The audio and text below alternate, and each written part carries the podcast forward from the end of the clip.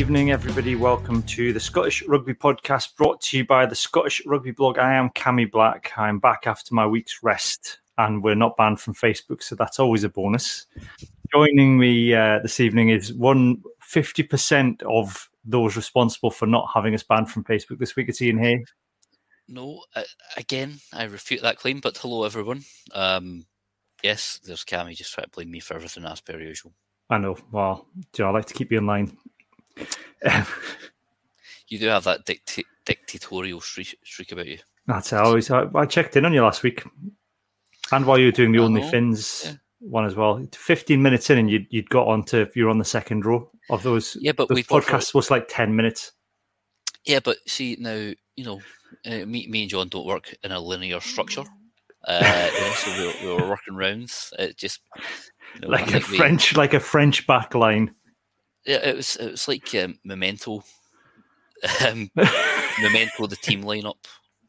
So, Um, if you want access to those podcasts, we, they're called Only Fins and they're available to our Patreon subscribers.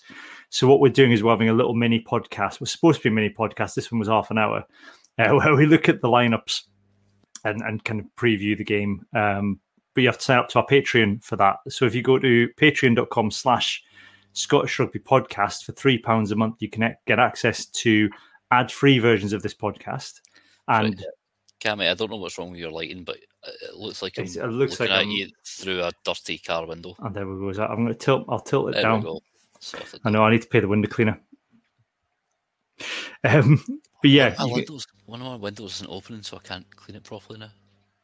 And I'm three floors up, so uh, you know ladders. how have you been cleaning? it? What do you mean you can't open? Like, you, do you normally kind of like does does Rona hang you by the ankles? And Uh, no, that used to be an option. Um, no, they open in the way, but now one of the locks is completely busted on it, so I can't even open it slightly. um, So yeah, it's a bit of a nightmare. And it's do you not get? Could you not get one of those men with the big long brushes? That's what we use. Well, a- apparently they used to come round before I, I'd moved in round about here, but um, yeah, I, somebody dinged paying them, um, and so they've Didn't come anymore. back. I see, I see them like a, a block up and stuff. You know, I should maybe just ask, but Well, it leaves you. It leaves your windows streaky, but they don't end up. You don't end up with them clambering all over your house. true. Yeah, you know, I, I could be doing a podcast or, or playing Pro Evo, and then all of a sudden, bang, this, Bang, big brush. well, right in my face. Just, Yeah. just right there. So if anyone knows any good window cleaners, give Iain a shout. Aye. Or maybe you are a window cleaner. or if you know any good barbers or hair transplanters, because if you're watching this live, you will see that I have, um, yeah, I, I've now applied for uh, a role as Eastern European thug number two in the next Bond movie. and uh, what did you use to cut your hair, Iain? What? Well, isn't this a handy way to introduce this bit that we we're, we have to do? Um, I used one of the new bla- the new blade that I got sent from Manscaped. Uh, there you go. manscaped.com who do trimmers, which you're meant to use on other parts of your body. Um, but they sent me sent us new blades, and I've used that to uh, trim my head. So if you would like your downstairs to look as neat and trimmed as Iain's head, then go to manscaped.com slash Scottish Rugby and you can get 20% off plus free shipping. Mm. They also do nose hair trimmers, which are quite nice actually. They don't pinch. And they do various ointments and oils and stuff for your. Uh, See, I'm, I'm Your gentleman's areas as well. Last week, I think, because my nose is kind of busted. It doesn't work so good. The the boxers are incredible. They I are. They're re- they're very comfortable. yes.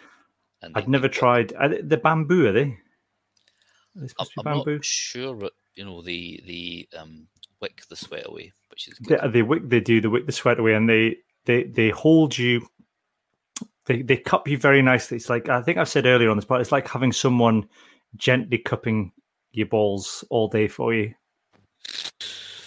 Not in a not in a All right. sexual way, not in a sexual way, just just just in a support way. I would imagine it's it's what Oh women feel when they say they found a good bra. I was about to say there's like ball bras. ball bra. That's what it is. Right. So yeah, we're we, we're only well, our current kind of arrangement with Manscaped because it's a paid partnership uh, runs out at the end of this month because it's tied in with the Six Nations. It, it may be expended, it may not be, but if you have been holding back on your twenty percent discount, then uh, go and go and um, go and have a go with that now. Um, so we have got a lot of news to get through uh, today before we get on to the match itself. Um, the first one is that there's finally going to be a global calendar, Ian, but not for men's rugby, for women's rugby. Yes, the women's 15 program. Yep. Yep. Um, so I, uh, I've I've only sort of briefly checked that. I've, I've seen there's is it three tiers? There are three tiers. So Scotland will have to finish in the top three of the Six Nations, which they haven't managed to do for um, 2005 to get in the top tier. So this is going to be a new tournament. So essentially, there's a three-tiered global 15s tournament called WXV. So it'll be women's 15, won't it? Uh, which will see 16 sides from the northern and southern hemisphere face off against each other on an annual basis, apart from World Cup years from 2023 onwards. So you qualify for that based on your finishing position within the your annual regional competition. So the Six Nations is one of those. Uh, to get in the top tier, you have to finish in the top three of the Six Nations. Um, so tier one, six teams played across a cross pool format at a standalone tournament in one location, which will be determined on a year by year basis.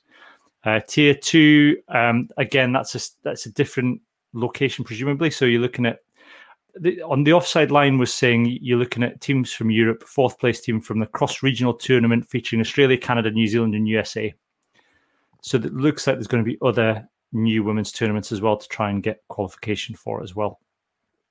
So there's also going to be some sort of playoffs and stuff as well. But it's I mean it's it's nice to have a a global competition. It's supposed to manage game time, but if anything, it looks like an opportunity to give everyone more game time, which is, I think, what's needed in the women's game. Yeah, the only slight issue we could see arising there is that um, because, for example, half, like more than half Scotland's team, uh, Scotland's women's team, you know, they're they're still amateur, so mm. getting time off might be an issue. Uh, I don't know if if there can be some kind of assurances around compensation for employers or players actually getting paid to yep. participate, that'd be better. Uh, I assume that'd be that'd fall under World Rugby's remit. And I think it must. I would imagine it's be down to your individual union as to how they do it, because technically it's professional.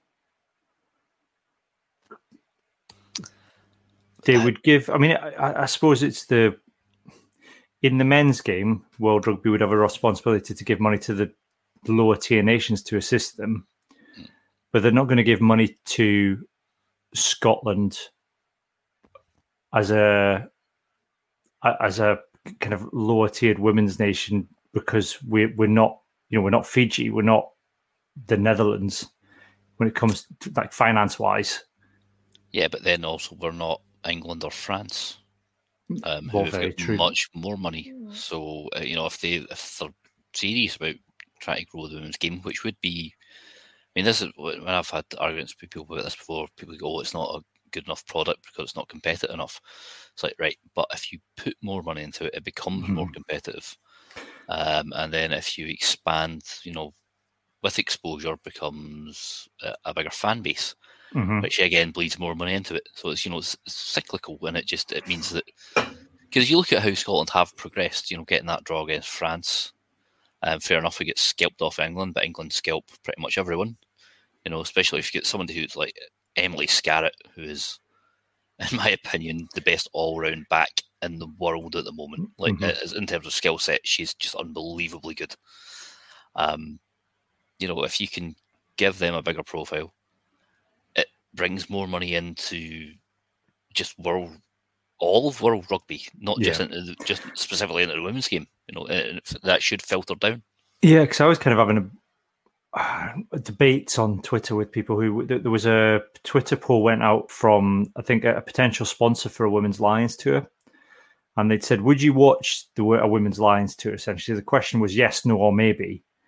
Now, if you're a rugby fan, I think at the very least you answer maybe because if it's on the telly, the question is if it's on the telly and you're not doing anything else, would you watch it? And if you're a rugby fan, then of course you'd watch it. So it's a maybe or a yes. I think if you if you're answering no, then that's a very conscious choice to reject um, reject women's rugby outright. And Iain's making a, you know, for, for audio listeners, Iain's making a, a sign that describes how we feel about those people that, that maybe answered no. And I think you're right. I think if it's if it's if there's the investment, if it's on, I think if it's on the telly more, more people will watch it. There'll be those that make the conscious effort to go. This is a game on that's on, and I want to sit down. and I want to watch it. And there'll be those that go, "Oh, look, there's this game on. I've got a spare afternoon. I'm going to stick it on." In the same way that people watch, you know, people come across. Most people watch the Six Nations. Hmm. It's on the telly. I'll stick it on apart from people that listen to this podcast because they're more invested in rugby. But I do, yeah, I I agree with you. There needs to be more investment. I'm not. I think it probably needs to come from the SRU, although potentially it could be matched, I guess, from World Rugby. But then I suppose the, the argument would be the likes of Spain, who are have beaten Scotland in the past. Their union is going to be not have the same funding as Scotland would have. Yeah, but well, do we know if they're getting any government funding or is it maybe Olympic well, funding?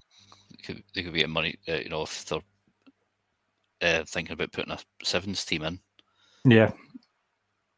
Um. Anyway, what, what some of the other points? You, there was a bunch of stuff I was going to comment on there. What was, but was it the lines, the the women's lines too? Yeah. Oh yeah. If you're not, yeah. Look, right. See if you see you're you're not interested in a women's lions tour but then you feel the need to reply on Twitter or Facebook that he's like, no, I won't because it's blah blah blah because it's just women's rugby. I mean, you're just a bit of a sweary word, aren't you? Yeah. Right. Don't answer it. if you if you're not that interested in watching it. Fine, don't. But a lot of us are, and like I've said, you know, Emily Scarratt, uh, you know, there's a lot of fantastic uh, rugby players out there um, yeah. in the women's game. Um, you know, Scarratt, Portia Woodman. Um, I mean, for Scotland, I think Hannah Smith, who's Matt Smith's older sister, mm-hmm. she's she's outstandingly good player. Yeah, uh, we've oh, Jade Konkel, who of course is taking a break at the moment. Um, yeah, Rona Lloyd. Uh, Jade Konkel is a sort of groundbreaker for um, yeah. Scottish rugby, first professional Scottish women's rugby player. Rona Lloyd, Chloe Rollie. Um, mm-hmm. there, there are a number of. I mean, when I've seen Scotland women's games, most of them have been pretty good. There was a game against Wales where Wales, um, their set piece, they were just completely dominant in the set piece. Mm-hmm. So they just they just churned out penalties like it's like kind of like what Ireland would do to us in the men's game uh, a few years ago. They were just churning out penalties. They you know they even stopped um, you know, if they had knock on advantage, they would just stop playing. It's like, no, we'll take the scrum, then we'll get a penalty out the scrum, then boot it further in the field. So that was a, I didn't think that was a, a great um, advert for the game. But then the week after, uh, Scotland against Japan was fantastic. Um, yeah. So you know, I mean, if if you if you like rugby, then you want to watch it in yeah. all its forms. I mean, fair enough, there might be some crap games, but and I think all its forms is is the right point because. I'm not saying that it's men of a certain generation that seem to have these views, but they're also the men of a certain generation who are saying, I don't like how men's international rugby is played now. And I think from the, the, the rugby that they want to, see, I think they're more likely to see the kind of rugby they want to see in the women's game than they are in the modern men's game because there's a lot more running. The it's a lot fast. It's in some ways it's a lot faster because the ball comes out quicker and it goes through the hands and it's just it's different. And i think that's the other thing to say about it. it's different. You can't really compare them because physically it's physically it's different. I don't mean that, that, that you know it's inferior in any way. It's just different. Yeah it's not like you can you know scotland with a penalty um helen nelson's not going to thump one 60 meters down at the corner. Yeah. Um, yeah, it's, it's, like you know, it's like you say, it's different in the in the way that heavyweight boxing is different to featherweight boxing. Um, mm-hmm. You know, it's just it's, it's the same sport. It's just kind of played in a diff- played out in a different style. Yeah. Um, and I, I do I would recommend. I mean, because there is massive mismatches I mean, you even get that in men's World Cup, right? Yeah. But and, and there is massive mismatches at times, but when you actually get a good game, like a fiercely contested game of women's rugby, it's it's up there with with what the men can do. Really, I'd say. Yeah, I mean, it's not. I, I, yeah, well, exactly. I've never. You know, the games are perfectly entertaining, and anybody that likes rugby would enjoy. You know, would enjoy it. So, um, the other bits of news then, um, Embra have signed uh, a hooker from Ulster who's got a Scottish grandmother. So not just his mum that's free Glasgow. his mum? I thought it was his grandma. Oh, so look, it's um, Adam McBurney's been signed from Ulster on an unspecified period of time. So I'm assuming three years if we're applying our our Richard Cockerill contract rule of contract. Um, he is he's definitely Scottish qualified, but I can't. Uh, it might just be his mum. I thought it was his grand. A grand. I thought it was a grandparent. I've got the media release here. Blah, blah, blah, blah. Um, no, yeah. Oh wait, whose grandmother was from? Uh, she, uh, his, Grand. uh, his gra- grandma Frey Cather in Lanarkshire. There or you go. Co- no, Codder would be L. Is that, no, that, is that north or that must be North Lanarkshire? I don't know where Cadder is. we don't care. I'm from the, I'm from the south. um, the are we bothered about the European Champions and Challenge Cup last 16s being announced? We covered that last week, I think. I know. I think. Uh, well, it's they just they've announced the um oh, what they did the dates. They've announced the dates. I think you, you had the you you covered the fixtures, but they've yeah. announced the date. So Embra playing right. Racing on the fourth of April, and Wait. when when are Glasgow playing? You Glasgow are playing uh, Montpellier on the second of April. Second, oh man, right, my birthday's the third, so I've got. Ah. I'm in between. I, I think I should buy WrestleMania again this year, just cause. Would you WrestleMania the game or? No, WrestleMania the event. Uh, you, like buy I, the whole event. Yeah, because I, you know, uh, despite the fact we've tried to get Drew McIntyre on here and he's dingy this this swine, and then he goes running off to Rugby World like the wee whore that he is. Um,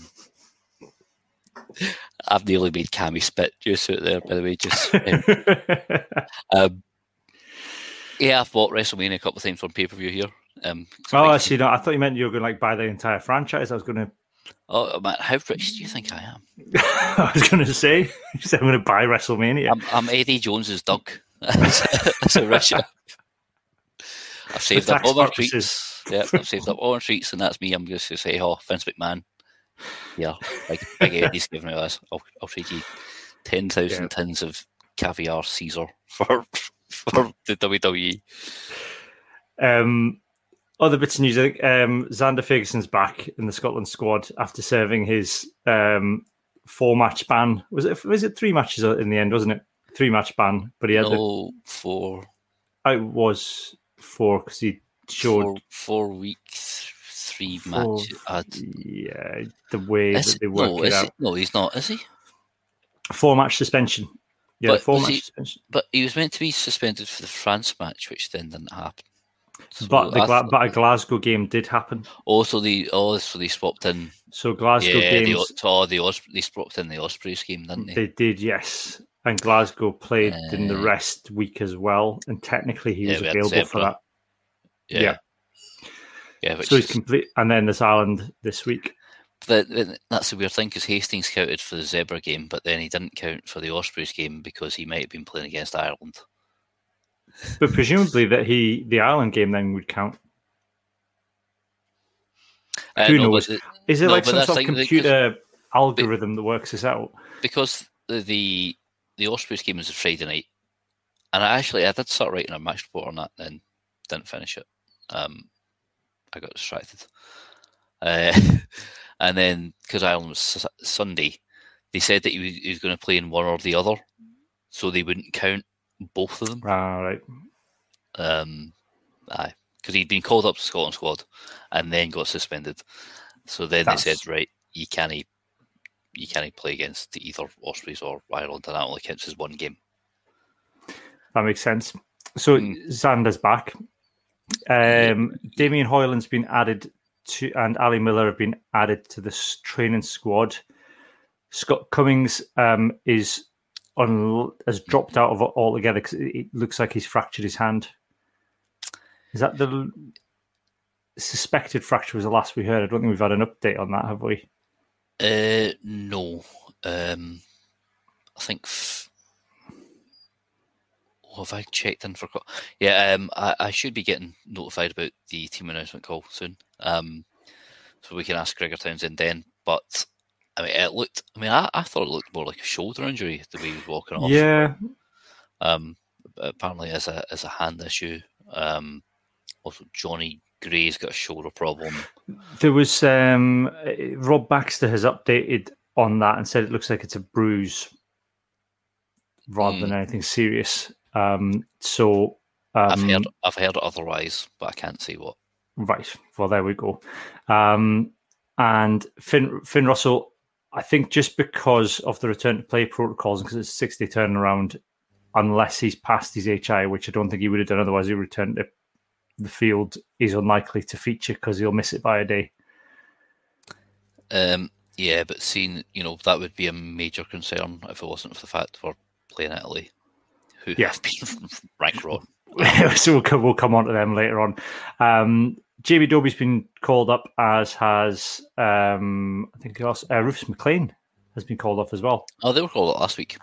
Um, were they? Yeah, Dobie McLean. Have they been added actively added back in again?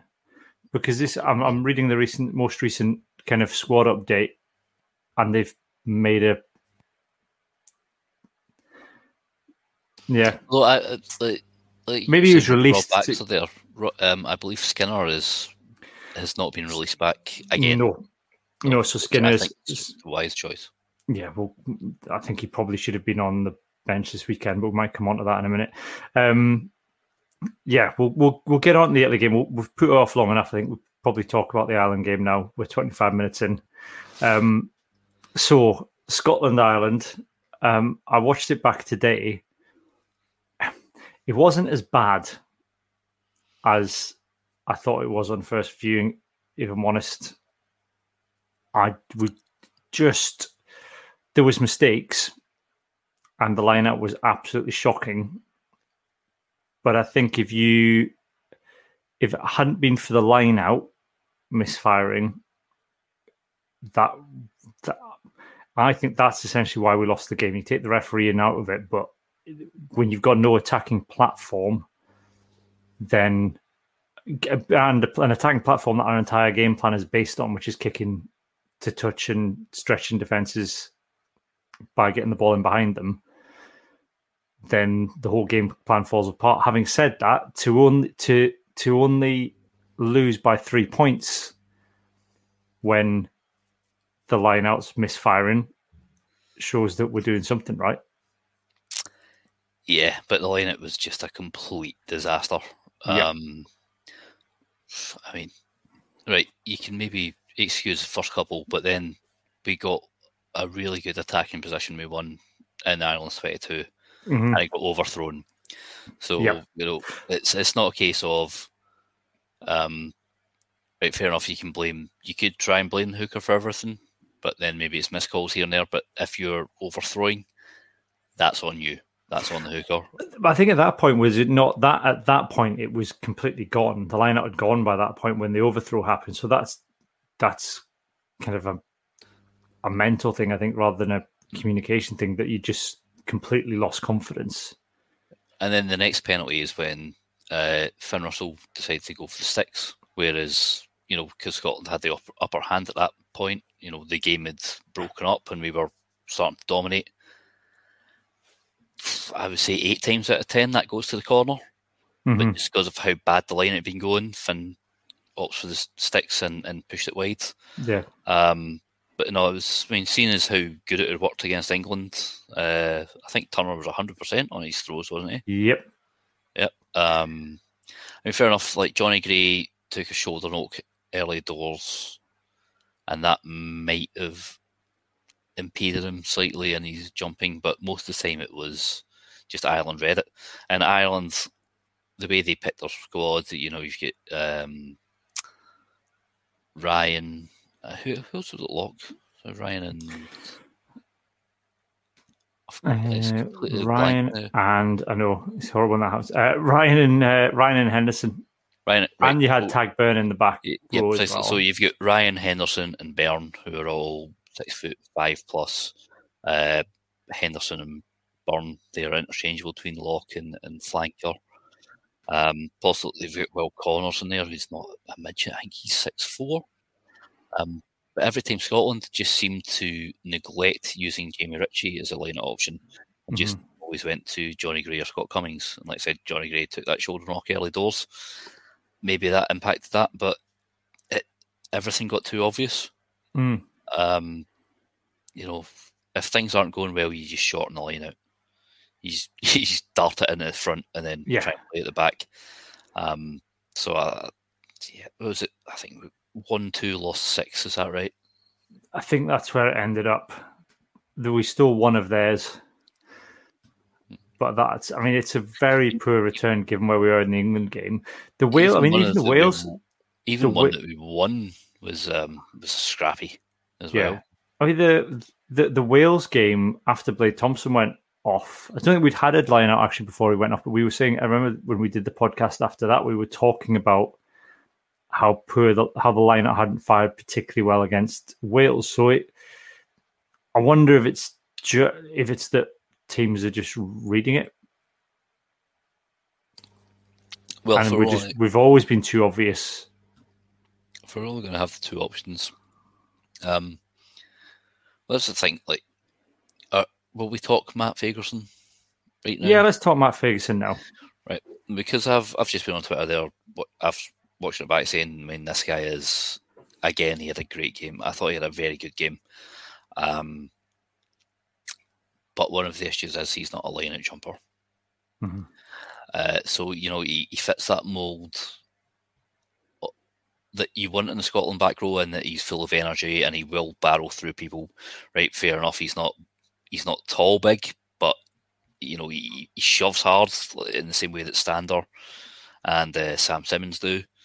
Um, but he's not a line jumper that, say, Ryan Wilson was. Ryan Wilson's been, I think, one of Glasgow's best, um, most prolific line receivers this year. Mm-hmm. Um, but yeah, we just didn't seem to use Ritchie at all. I mean, even when it was Barclay and Watson, you could use John Barclay as a line option.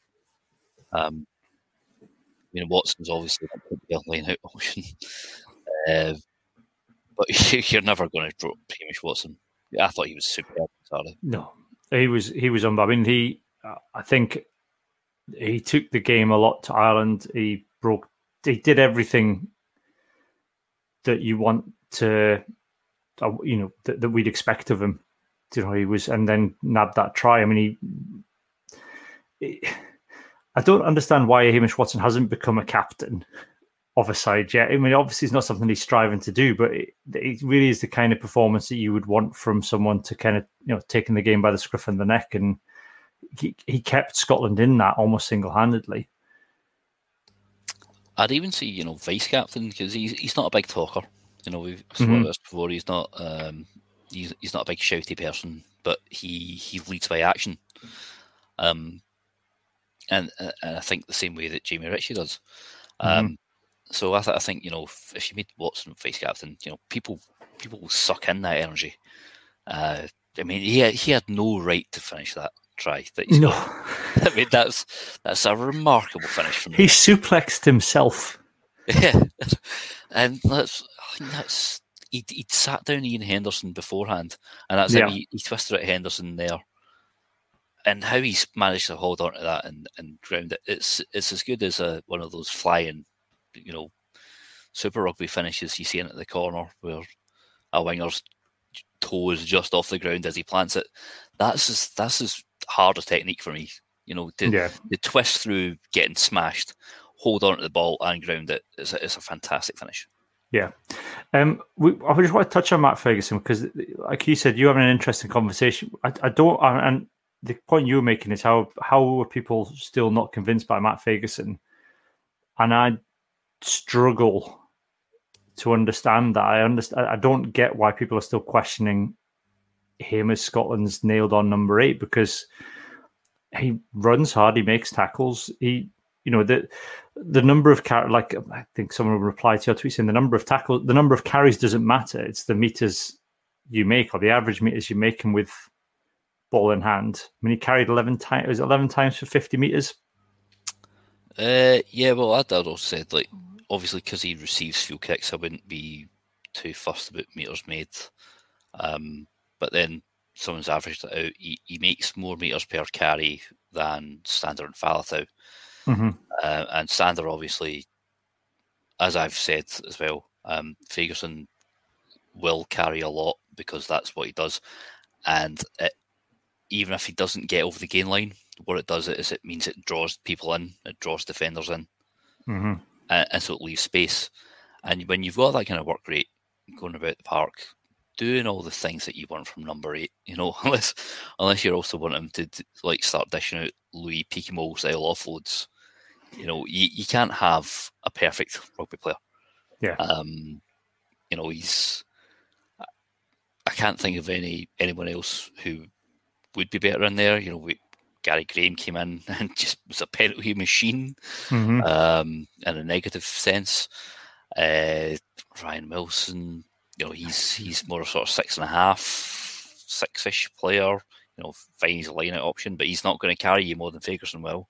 Mm-hmm. Um, Bradbury's work rate around the park uh, isn't enough, and know, Edinburgh even started using it as an emergency lock now.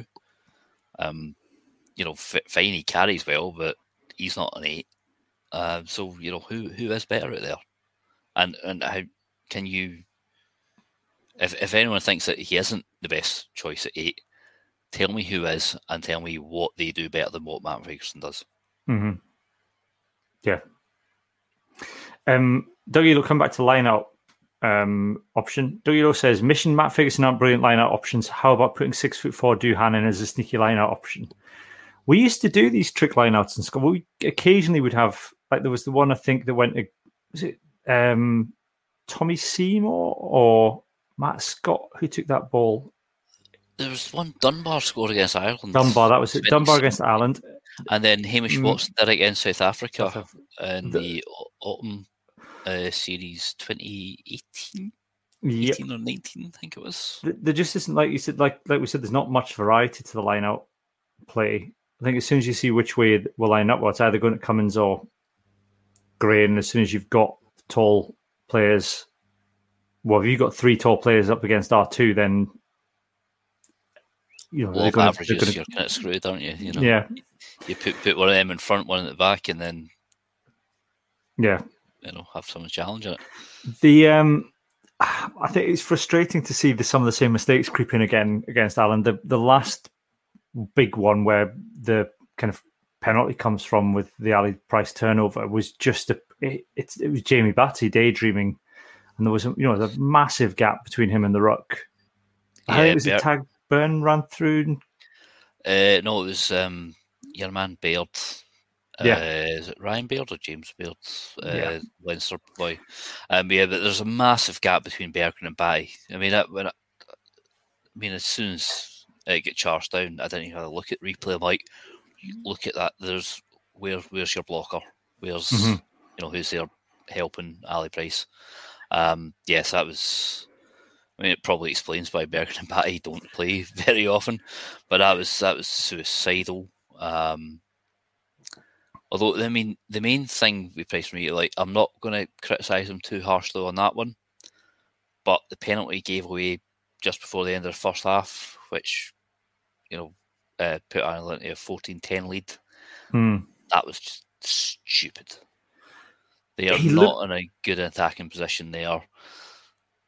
They're not going to snipe. Mm-hmm. That's just daft. Yeah, he looked a little bit off his game. Actually, I don't know if it's just because he's a, we've had a month without a game, but there was a couple of times he looked a little bit indecisive. He almost looked like Ali Price from a few seasons ago, where that a lot of people kind of recall. I think when they're critical of Ali Price, and we've said that oh, he's not that player anymore. He's moved on. But there were, you know, there was one point where he went to pass down the blind side and then thought better of it and changed his mind and passed the other way. But by that point, that's you know that's three seconds, which is more than enough for the Irish defence to get up.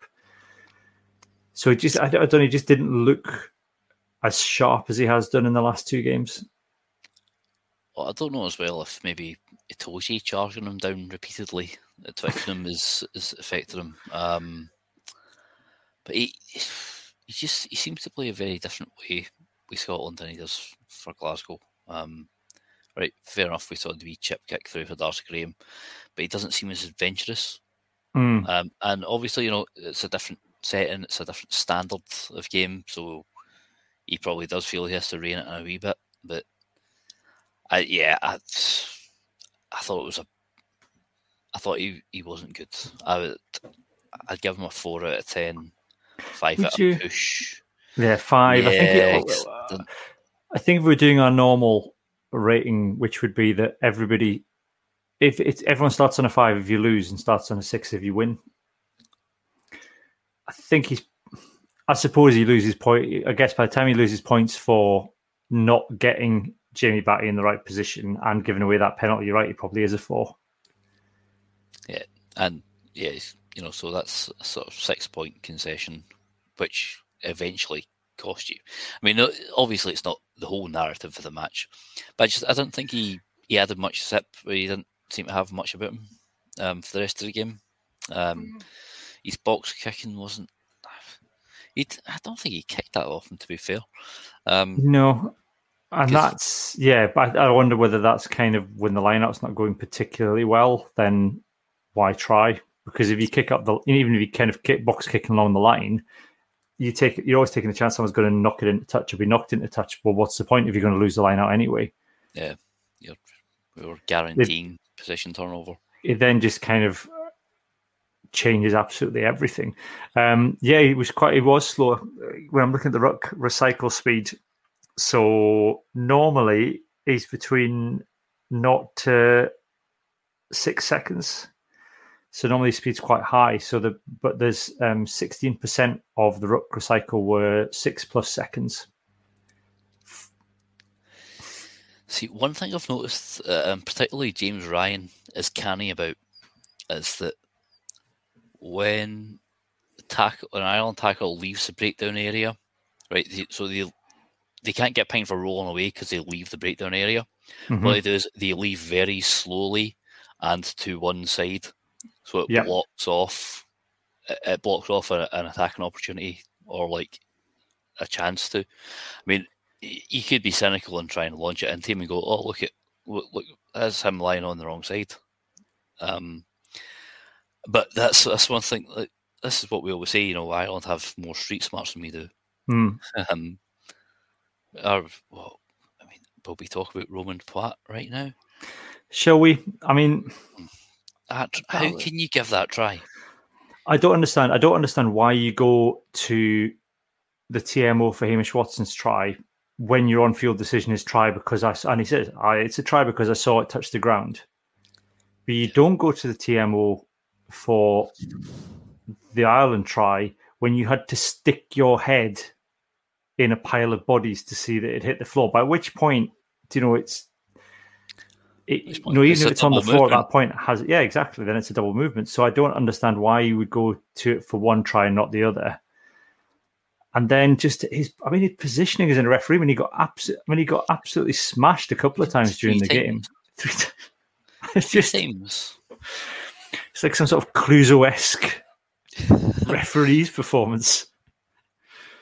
So no, we'll probably get people going. Oh, you can't criticize referees. Blah blah. It's a tough job. Here's the thing, though that man is crap at his job. He has yeah. been repeatedly crap at his job. Even last week when he was sitting in the TMO's office, he missed a blatant try for Iain Henderson. Right? Mm-hmm. If you're crap at your job, you should not be at your job. And there was one point as well where it was, and Jamie Ritchie complained about it was, and the Irish tackle hadn't moved away, and he Scotland got pinged for a penalty, even though I think Jamie mm. Ritchie was being held on the floor. So, it, yeah, there was the decisions were baffling at times, and I think you, you I think that's where it comes down to where I still have hope and I don't think you can be too. You can be hard on Scotland for all the mistakes that they made and the fact that the lineup didn't fire, but the referees, the ref, Romain Poite's performance had a massive influence on the outcome of that game.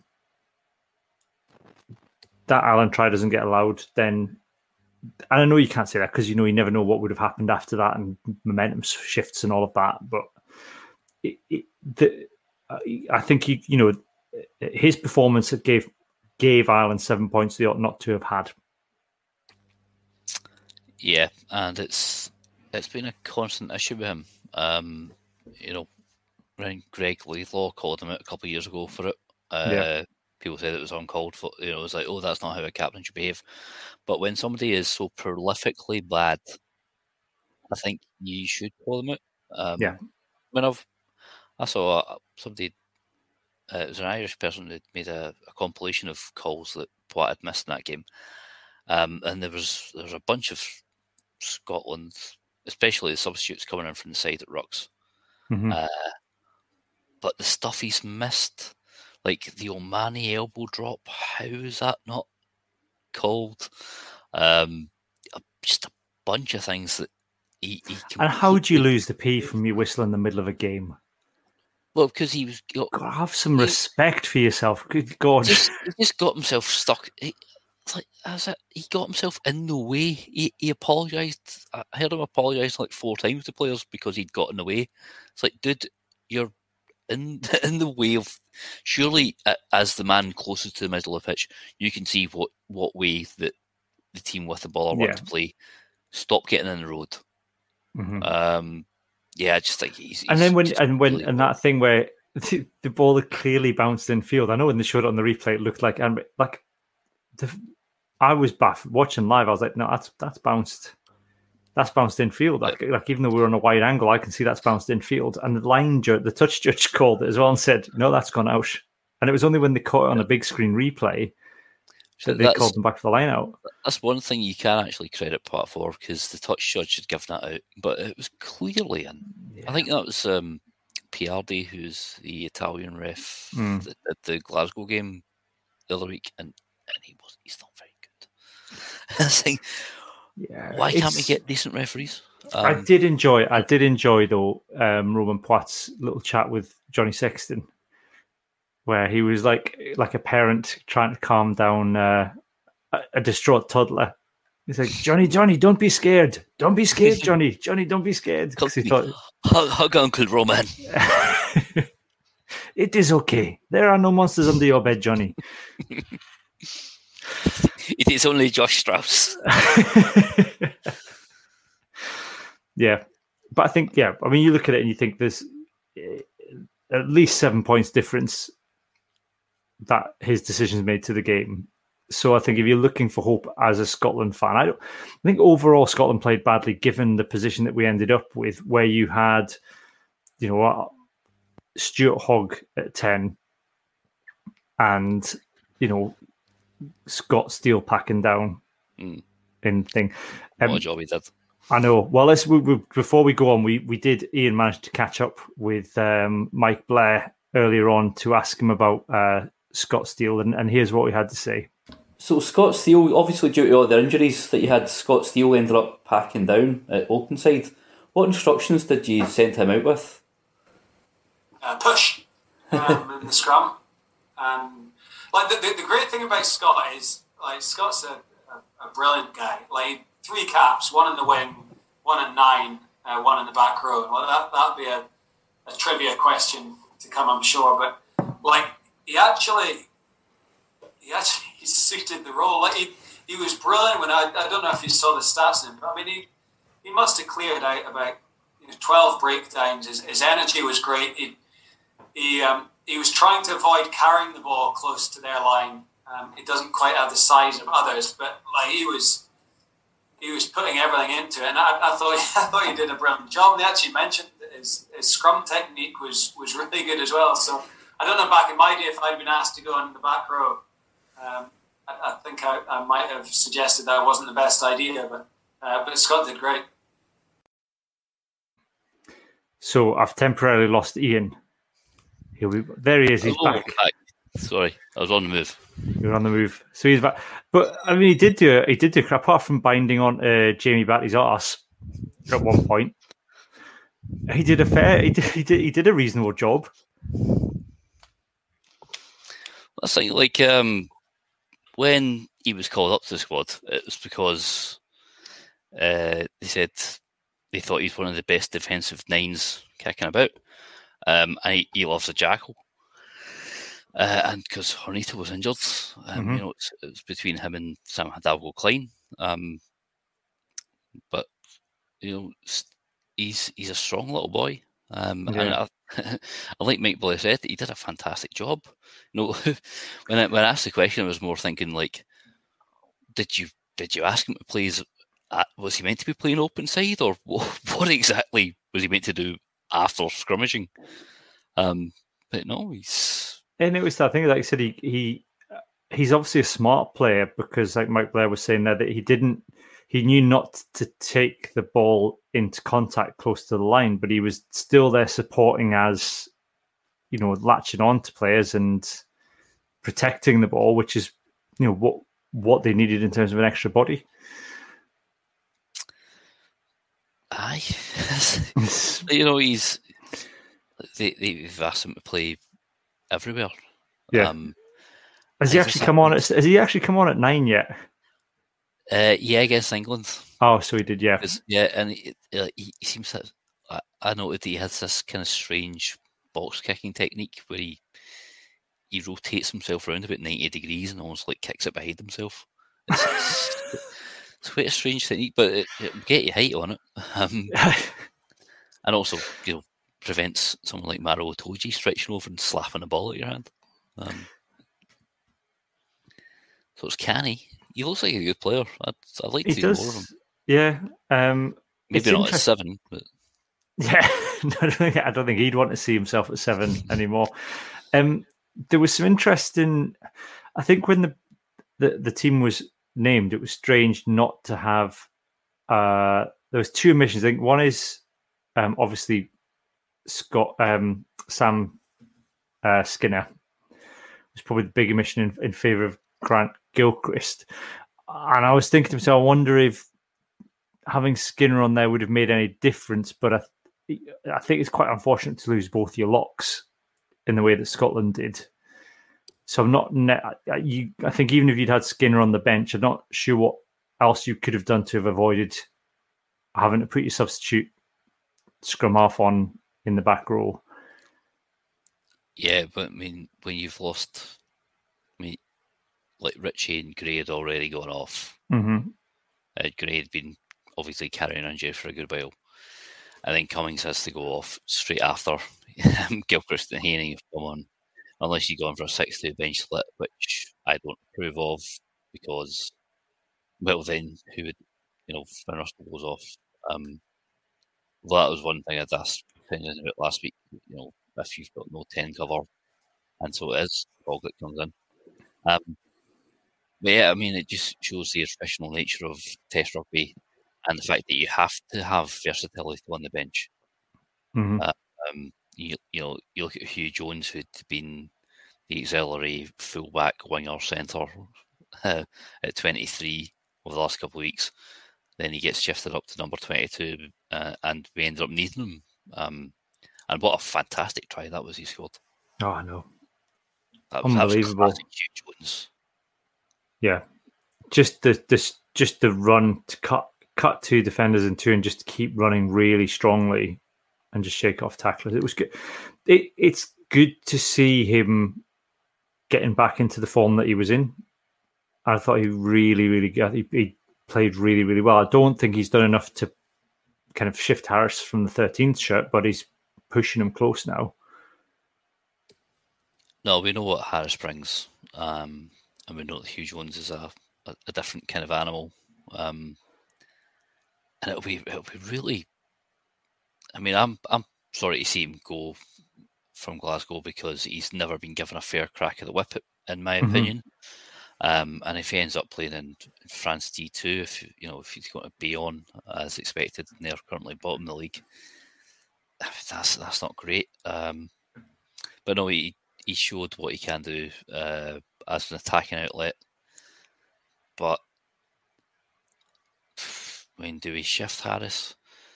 Um, I thought I thought Sam Johnson had a pretty good game. Yeah. Um, again, he he had that kind of direct running style, which led to Huw Jones's try when he when he took that quick tap off a uh, Ali Price. Um, uh, there, there is nobody better in the 12 shot than Sam Johnson, I think, at the moment, other than mm-hmm. Cammy Redpath, but he's injured. Yeah, and he's not coming back. So I don't, yeah, I, I would agree with that. I don't know who you'd. Lang's okay, he's decent, but I think Sam Johnson offers. If you're not, if, if you haven't got Cammy Redpath, then there isn't really any other option at 12 that gives you that kicking option. And so. I'd say then, it's more a runner option like because Lang's not a runner, whereas Johnson can barrel through you. Yeah, Red Redpath's more of a smooth runner. Um, but just Lang was so anonymous against Wales. He did nothing mm. apart from get elbowed in the throat by Liam Williams. I think I said that, that. I think that's the thing with Lang is he's all right. He's good. He can come in and hold his own at that level, but he's not going to break tackles in the same way as Sam Johnson will. So Sam Johnson's always going to start ahead of him. Cammy Redpath had one spectacular game against England. I'd like to see more of him. I don't want to get carried away until he's had a few more games under his belt. No, but it's, it's the way it's the way of the Scottish rugby fan. We get carried away. That's it. And Hutchinson, he should be starting at ten. I tell you. yeah, I mean, you know, people obviously are excited to have him come in and, and play 12. And uh, it's a difficult year, I think, because we want the luxury of having a big squad and calling players in. And for some reason or other, you know, Sam Skinner has talked about the fact he's been at, he was asked to go away and work on things by Gregor Townsend. We can only assume that Hutchinson's been asked to do the same.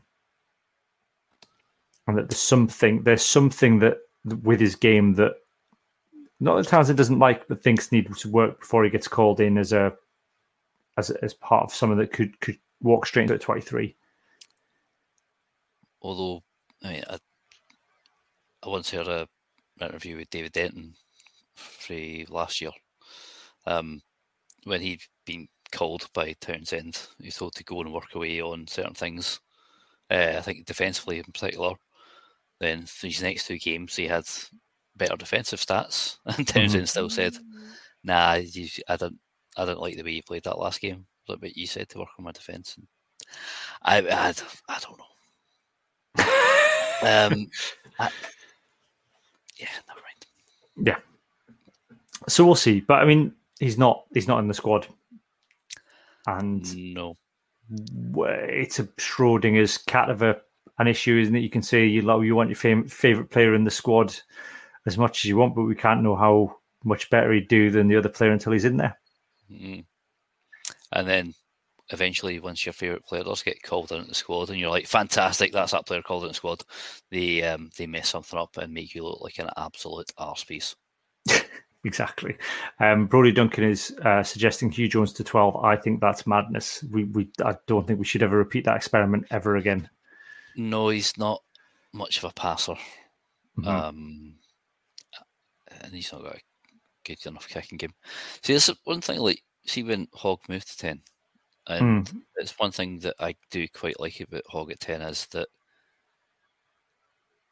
he, if he stands flat to the gain line, he can dance past people, mm-hmm. and so it's, it's just going to terrify defenders. And then if he goes deep and they drop off, he he nearly has an, educated enough boot to be able to chip over the top. But it's more effective if it seemed like an island. I, I noticed this a couple of times. Um, you know, they, they want to rush up and, and try and hit you, and he can just step in in or out. Um, that's one of the great things about Hogg. I um, but, but I prefer him obviously is, at fullback. No, I prefer him at fullback. This is I'm I wouldn't be adverse as much as I'm anti Hogg at ten. I wouldn't be adverse to him starting there against Italy, to be honest, because the sort of experiment. just why not? Do you know what I mean? It's a free free roll of the dice. If Townsend's going to pursue a route where Hogg to covering at ten's an option, then why not give him a you know sixty minutes there? So how far away f- um, from a Duncan Weir recall are we? Uh, well, Jaco van der Walt, I think, is fit, isn't he? Yeah, but he apparently had a bit of an ankle injury.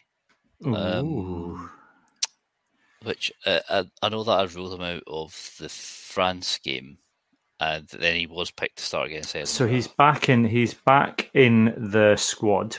But I thought it quite telling that he wasn't picked last week. Yes. So I don't know whether or not that's. I suppose it it's it's probably just down to the bench option then, isn't it? That by not picking him, then Townsend was able to have Darcy Graham and Huw Jones. But then because if- otherwise you'd have to otherwise you would have to drop probably you'd end up dropping Darcy Darcy Graham for Jaco van der Walt. And then you've got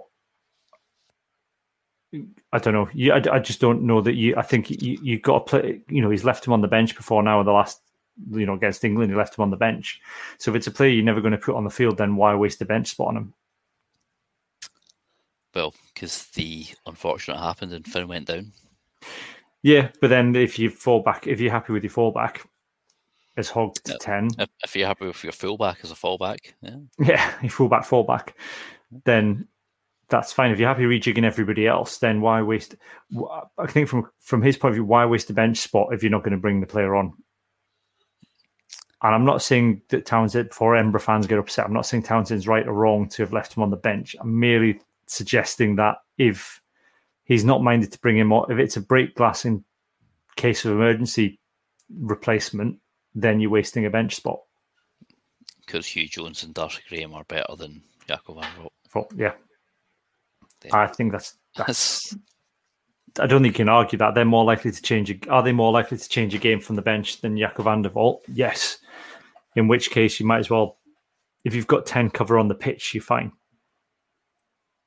I don't know who would have been the third choice ten after that, but still, But usually it'd be Hogg, you know, as we saw with Finn Russell and Hastings. Yes, going yes, I off in know. terms of- God knows what would have happened man, after that. How how how much more annoying is Adam Hastings' red card now at this moment in time? It's Yep. like, oh, you stupid. I mean, I didn't think I, I thought it was harsh, but at the same time, you're just like, dickhead, don't even give them the choice. No, no. Um, Are you gonna have to blank out D head? It should be fine. that'll be fine. I'll just gloss over it.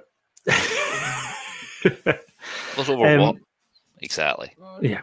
What any more on the Ireland game? Um, I I thought I don't think it's as bad as people are making. I don't think Scott Steele and the Courier's calling for Gregor Townsend said. I don't think we're there. I don't think it's that bad. No, I think right.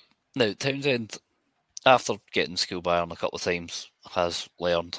Um, I think we can, you know, take the Autumn Nations Cup game out of the equation because that wasn't a proper match. Because Mhm. You know he had the options available. but He, I mean, he dropped Hamish Watson just to test things out. I know, and, and now we know you don't drop Hamish Watson. No. Um, we should have won that game, but it wasn't Townsend's coaching that made Ali Price jump offside. Uh, it wasn't Ali, uh, Gregor Townsend's coaching that made Jamie Bhatti miss that hole to block the box kick.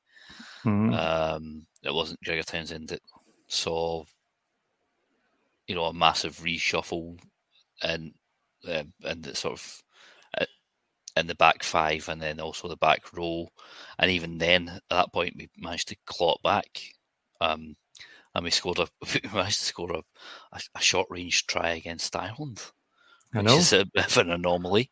Unbelievable.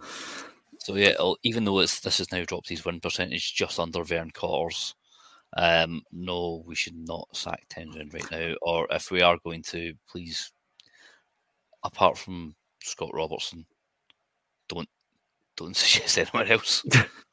the the interest I was looking back at Scotland's scores just to try and prove a theory, and I've partially proved it. It was like confirmation bias. I've- I'm fitting the facts to fit my view, but apart from Ireland, Scotland haven't lost by more than seven points in a while.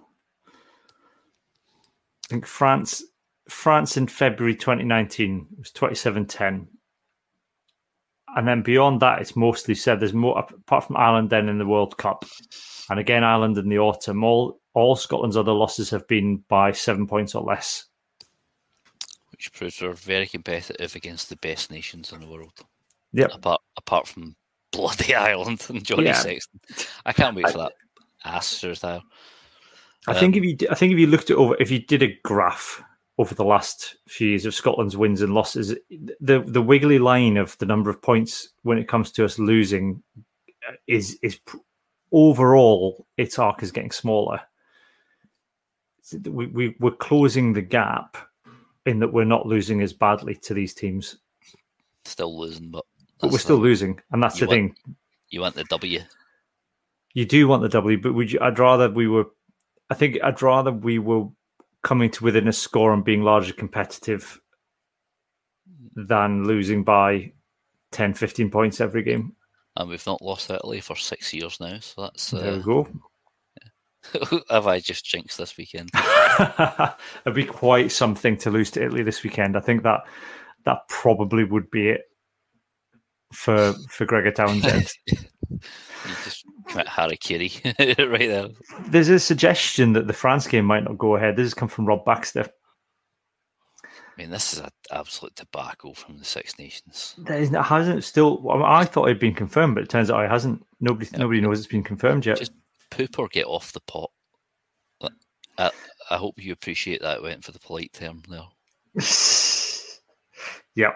Um, but yeah, so Rob, this is this Rob Baxter interview um, that where he was talking about Jonny Gray's bruised shoulder, where he said that he still hasn't heard whether or not he's going to have Scottish players available that weekend. That the France game is scheduled to go ahead, and he's waiting to hear what the English Premiership have agreed in terms of player release. Gregor Townsend, I think, has recently said as well that he's not 100% sure exactly what's happening. Um, Rob Baxter seemed to be intimating, although he said he didn't know anything, but intimating that, well, if, if Wales win this weekend, then Scotland France is kind of a dead rubber anyway, aside from prize money, I guess, because I think prize money is divvied out depending on your final end position. Mhm. So And aside from that, There's TV revenue as well. depending on final, pl- well, I suppose for the game going ahead, isn't it? Yeah, yep. Um, yeah. So unless unless Rob Baxter can convince Tony Rowe to cough up for the uh, the short end, the shortfall. Um, yeah, no, I think this is a, it's an absolute joke. This still hasn't been clarified. Um, how France have got away with it when they are solely to blame is kind of beyond me. When Yeah. we saw teams, we've seen teams punished, including the Glasgow Warriors, uh, teams punished for nothing when they've done absolutely nothing wrong. And that and Glasgow, that was Exeter's fault. Yep, that was Exeter's fault, and then we had to cancel a game against uh, was it Lyon? I think it was Lyon. Um, and so Lyon get given the twenty-eight 0 win because Glasgow can't put a team out because of another team's faults. I, we're, Um, we're saying it's Exit's fault. We need to put the walk klaxon on, though. Everything's Exeter's well, fault. well, I was going to say, could like Tony Rowe maybe not show a bit of decency, and you know, every penny he's made from Native American uh, merchandise, you know, all the profits they can go to um, D- the teams who Yeah, I to- think the, pro- to- the problem. Scotland. I think the moment you, you you carried on speaking after, could Tony Rowe not show a bit of decency? I think yeah, didn't that's see anything after that. all became after that. Yeah. Yeah, Um, no, but yeah, it's it's it's shambles. weird. It's it's it's yeah, it's it's unbelievable that it's still not been sorted at this stage. That we we essentially everyone's believed it's confirmed just because the French press say it has been. Mm. Mm. Um. So Italy this weekend. Who knows after that? We'll see. not, not even the Six Nations apparently. the French only the French press knows. Um, we'll move on. We'll, we'll move on from from the weekend's rugby. We'll do this now.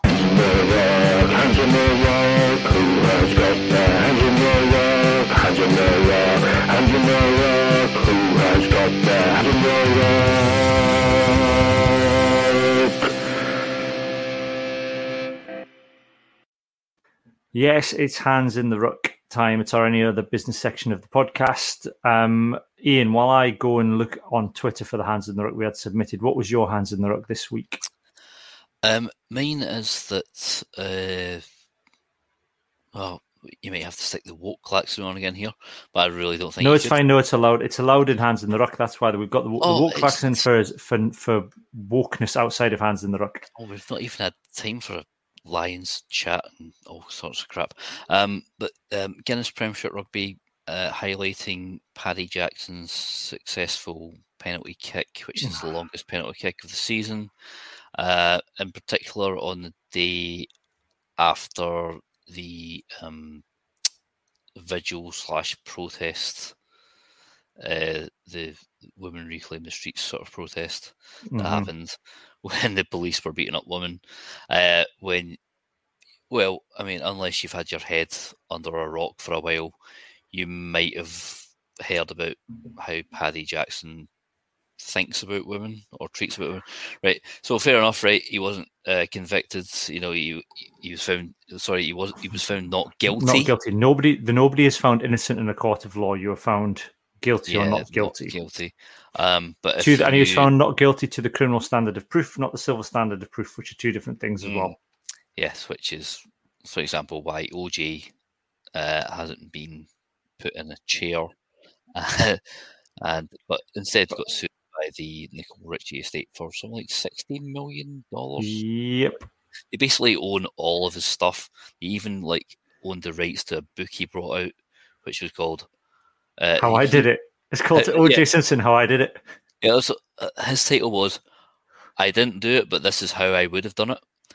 Um, so they just wanted because they owned the rights to that, they just changed the font on the bits that uh, that that made it sort of like I didn't do it. If I did, it was called If I Did It. Yeah, there we go. Confessions of the Killer. Yes, and he did. Um, uh, and so yeah, their Premiership Rugby's glorification of Paddy Jackson, and then also, as per usual, we've had the we've had the, the brigade out giving it the ah, but he's found not guilty in a court of law, and uh, many various horrendous slurs aimed at the the women who made the claim uh, or who raised the lawsuit. What what I think is worth saying is if the the text messages and the details of what happened Mm, are in the public domain, and you can go and read them. And they were the court released those, and so it's if before commenting on it and on you know how- how wonderful a human being you believe Paddy Jackson to be or not, go and read those, and then come to view. Yes, he was found not guilty in a court of law, and so he is a free man. That's fine, and he is allowed to be on a rugby pitch, and but people are allowed to be unhappy that he's on a rugby pitch. London Irish allowed to employ him. People are allowed to be unhappy that he's employed by London Irish. That's that's how the world works. See, one thing that now I, I believe, you know, when when someone goes to jail or whatever if they're convicted of a crime, um, you know, I believe in rehabilitation. I believe you should be Mhm. given second chances and stuff like that. But the fact of the matter is, um, since his conviction, Paddy Jackson has shown little contrition. You know, maybe if he'd if he'd spearheaded campaigns to um, try and stop this laddish culture Mm-hmm. uh, that that pervades in sports clubs, that'd be cool. Um, you know, he seemed quite contrite when he said his statement at the end, but it just sounded like you're contrite because you've been caught. I mean, I think if you if you truly are, if you truly want to change a person and want to try and make the world a better place, if you've been caught out for doing something shady, like he did, um, because regardless of whether or not he was convicted, as you've said, the the, the text messages that, that are available public on the public domain are abhorrent and show little respect for um, not even just women, just humans in, in general. Um, yeah, and then he's he's been given a chance to come back too quickly. Um, you know, I think I think it's a it's it's the kind of like you said, it's the celebrating of him. I think that's what that's what sticks in the craw a little bit. Is you know he's London Irish entitled to have him as a player, and he's entitled to play and earn a living, and that's fair enough. But I think it's the it's then the kind of veneration of him, like you said, in the context of what's happening in the world right now. That that's that's very difficult, and I think it's you know I get that sports commentators and you know need to create excitement around games, but they also maybe just need to show a little bit of awareness and it's you know they don't have to hold them up as being the you know there's people calling for him to get back in the Ireland team for Christ's sake. It's I mean, that's not happening. Well, you'd hope it wouldn't happen, but it's up to them. Um, yeah, you know, like you know, like I said, if we've not seen we've not seen enough contrition or any kind of look to re- redeem himself from or, or admission, you know. Um, if if I think if he if he sort of held his hands, I went, look, here's. I mean, obviously he's not going to admit to, you know, he's not going to incriminate himself. But look, here's what happened, or here's my events of what happened, or just going, this is why we shouldn't behave like this. If we are, you know, any any any age group of men, particularly young men, like him who find themselves in a, a financially privileged position and who know they are in positions of power, they should be using that. Uh, they should be, you know, be setting examples. They should be going out there to be like, I'm not just some daft wee punk who who goes around doing despicable acts and getting pissed. Um, yeah, you know, you set yourself standard. Yeah, and I don't think he did any interviews where he joined. You know, when he joined London Irish, that was the time for him to you know, come out on record and say, I've been away, I've been playing in France and I've had some time to reflect on my behaviour. It wasn't acceptable and blah, blah, blah. I've learned and, you know, all the rest of it. But I don't think that that didn't happen. They've just well, wrapped him in cotton wool and kept him away from the press, I think, pretty much. That's one other thing I've said to um, uh, a sort of fan called Izzy, who I think we both follow on Twitter. Um, yeah. She's been complaining about the veneration of Paddy Jackson. Les Kiss knew about the allegations before Paddy Jackson even did. Uh, Les Kiss called Paddy Jackson into Ulster Rugby Club because I think the police had contacted Ulster Rugby Club. Les Kiss then signed Paddy Jackson after his little year in exile to bring him back to to the UK. So Les Kiss has obviously, you know, he's he was in charge of these guys. Hmm. You know, hmm. he was in charge of um, Paddy Jackson and Stuart Olding, and there's another player who still plays there, who's only named as CG in the messages released. Um, you can guess who he might be. He's a winger. Um, so you know he's in charge of all these people, and he knows their attitudes. And then he's been at the epicenter of this crap show, which has brought massive disrespect on his club uh, and on the Irish Rugby Union. And then less than a year later, once he's left the Irish Rugby Union, he brings Paddy Jackson back in. He goes, "Oh no, him, he's a good player." He doesn't think about the kind of person Paddy Jackson is. He just goes, "Oh wait, I could use him as a player." That to me says a, quite a lot about Les Kiss. Hmm. Did you know? Um, I didn't realize this, but um, Paddy Jackson's lawyers threatened to sue Rory Best for libel. Because yeah, um, because he said um, I think he said he regretted taking part in the trial um, because he spoke in faith. I think he spoke like stood as a character witness. Um, ultimately, didn't give evidence at the trial, but he agreed to appear in court um, with Iain Henderson, um, and he expressed regret for the trial, saying it turned into a circus and it put a lot more pressure on something that was very sensitive. Um, and they have. Uh, I didn't. He also said I, I did not really. Um, he also I did not really understand the complexity of the situation. I, I was I was I was strung up. Yeah, I was stonewalled into it. Yeah, um, but yeah, they they've um, they they've issued defamation. They issued defamation proceedings against him. Madness. Yeah. So my my brother's a lawyer, and he he, he knows that. I think he's scum. no, he's he's a decent lawyer. Um, no, uh, oh, I, I think I've said this magnificent joke before. Uh, on here, what have a what have a lawyer and a sperm got in common? I don't know. One in four million of them have a chance of becoming a human being. the old ones are the best. Are um, proper dad joke. We've got um, a hands in the ruck um, from Peter. This is not Peter Foster on one of our patrons says not hands in the ruck. Um, it's an any other business one. Found out that Kenny Logan has got a 15 year old son who's six foot five tall and is signed for Wasps. I hope Kenny's having a word in his ear about um, about it. And Dougie Lowe then pointed out be able to play for Scotland, England, and Wales because, of course, Gabby Logan's dad was uh, Terry Yorath, who turned up for Wales. Well, well I hope I hope Kenny Logan's son won't be doing the kicking if Kenny's international record descends. Even though he seemed to be prolific for Wasps. He was, um, but he um, never, yeah. And then Chris Paterson came on the scene and always right with the world. Yes. And I was in Wales at the time when it happened, watching Scotland v Wales. Um, uh, that, was, that was a good day. I was so drunk.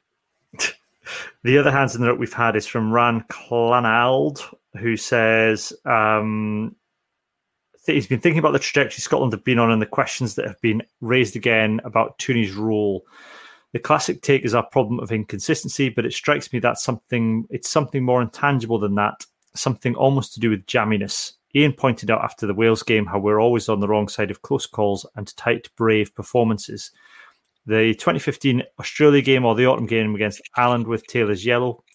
Against England, Tunis had a stellar record but has never beaten Ireland. There's something about certain teams we need to be able to crack if we have if we have to have any hope of progress, especially with them being in our pool at the World Cup. Apologies, this may be a bit of a ramble. I think there's something in. I mean, Ireland of Gregor Townsend's bogey team, but then the Irish teams were maybe his bogey teams during the time he was with Glasgow. Well, I think what would really effing will help is if Romain Poite is not refereeing um, Scotland Ireland games because uh, that's it, it, almost seems like a bit of a piss take now because Greig Greig Laidlaw complained about it. We've had them two out of three, uh, not uh, as the main man, not just running the line, but as the main man. Um, was he in charge of the World Cup match? Wasn't he? Yeah, he was in charge of the World Cup match, but he wasn't in charge of the Autumn Nations Autumn Cup match. Nations Cup. Then, then, wasn't he on the? Was was he part of the? Was he not part of the referee team during the Autumn Nations Cup? I don't know who.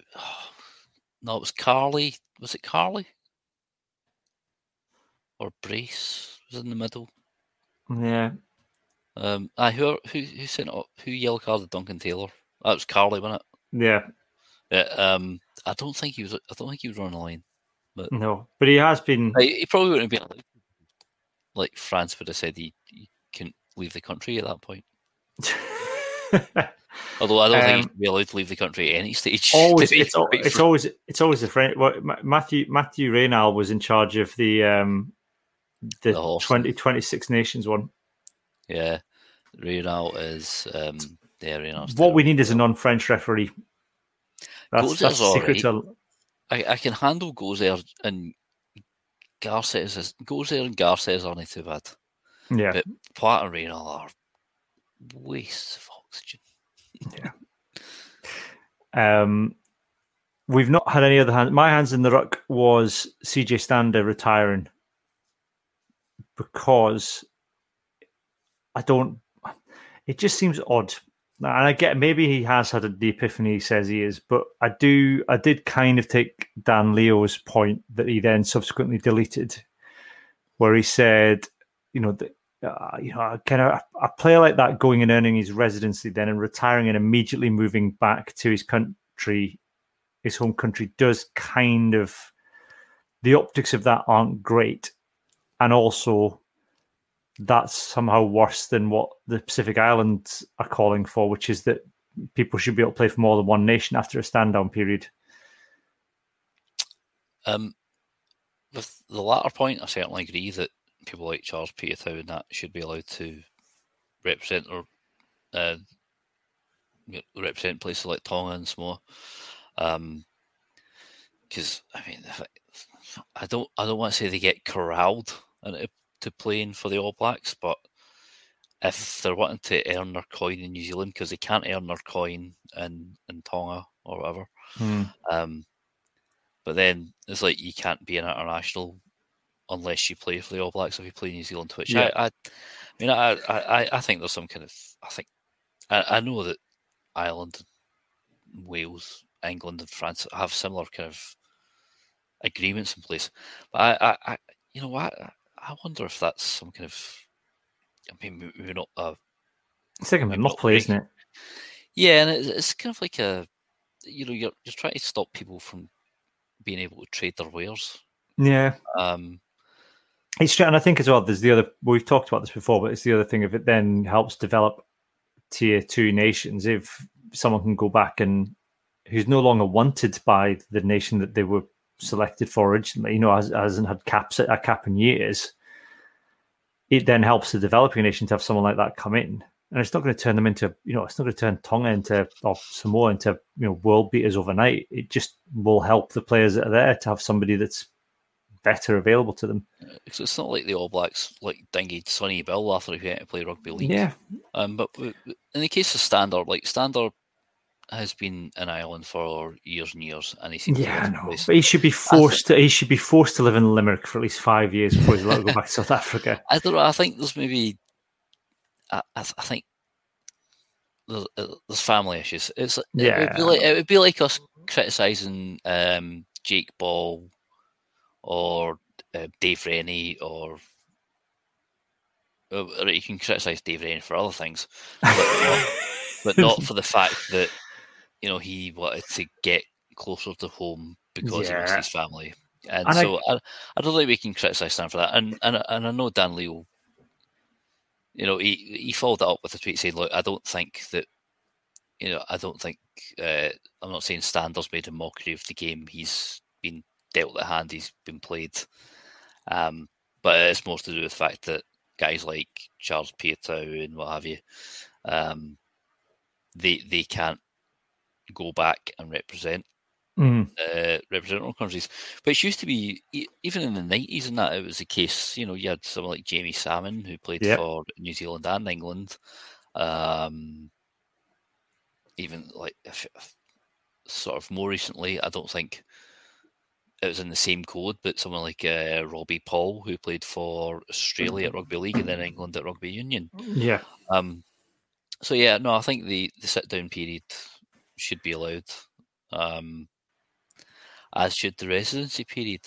Uh, you know, we just have to accept that the world has moved on. People move about. It's so much easier to move about. Well, uh, you know, apart from in the last year or so, because you know we're we're all spreading disease about the shop. Um, but yeah. yeah, otherwise, yeah. Denny Solomona, he's the other one. Played for rugby league for Samoa, and then now he's playing for England at rugby union. And you look at the Scotland rugby league team. Half of them are like capped for England or like Yeah. Australia, and then it's like, yeah, I'm not get, I'm not getting capped by England anymore. I'm Scottish. Scottish don't you don't don't you uh, don't Scottish you, as a tatty scone, mate. don't you talk down Danny Brough. I love Danny Brough. Danny Brough. I don't Danny Brough ever. As, I think he, he's played for Great Britain, but I don't think I think he's on, only ever played for Scotland. Outside that, I don't think he played for England. Has he, Danny Brough? Don't know. I think we co- I'm not that much of a league fan, mate. I don't Scottish through and through Danny Brough. Aye, Oh yeah, he got one. He played one game for England. Scottish through and through. I drink Nambarry. um, that's probably it for this week. Don't think we've got anything more to add. Um, we'll be doing. Hopefully, we'll try and do an OnlyFins uh, match preview um, if we can uh, work out who's available. Um, I think teams get announced tomorrow. Iain, is that right? You're on the team call. Is it tomorrow Uh, I- or Friday? I, I've not had an email yet. Hang on. You, oh, be keep, Thursday or Friday. you, you keep talking for a couple of seconds. I'll Well, I think the teams are the game. The games are on. The games are the games are on Saturday, so it's, we're recording this on Wednesday evening. So probably going to be on Thursday. The, the teams are normally announced on the Thursday. Week ahead schedule. Here we go. There we go. Iain's going to double check that for us. By which, by the time you're listening to Uh, this, the teams will be announced. Yeah, one one thirty tomorrow. So that- we've got tomorrow afternoon. Dougie Lowe says, and Iain's just confirmed that. So one thirty tomorrow. Ian will be on the, the the call, and we'll have coverage of the team announcement on the blog. So, yeah, and so the team should be up about twelve forty five one. Aye. So and and we'll see if we can fit in only fins for patrons as well. Where we'll talk about the two uh, lineups. Although you know, it's only Italy. That'll come and Yeah. bite me on the bum next week. Um, Yeah. uh, we'll be back next week with a post Italy, um, maybe a France preview. Who knows? We'll see if that game is actually happening after the weekend. Um, for the moment, though, it is goodbye for me and goodbye from Iain. Ciao.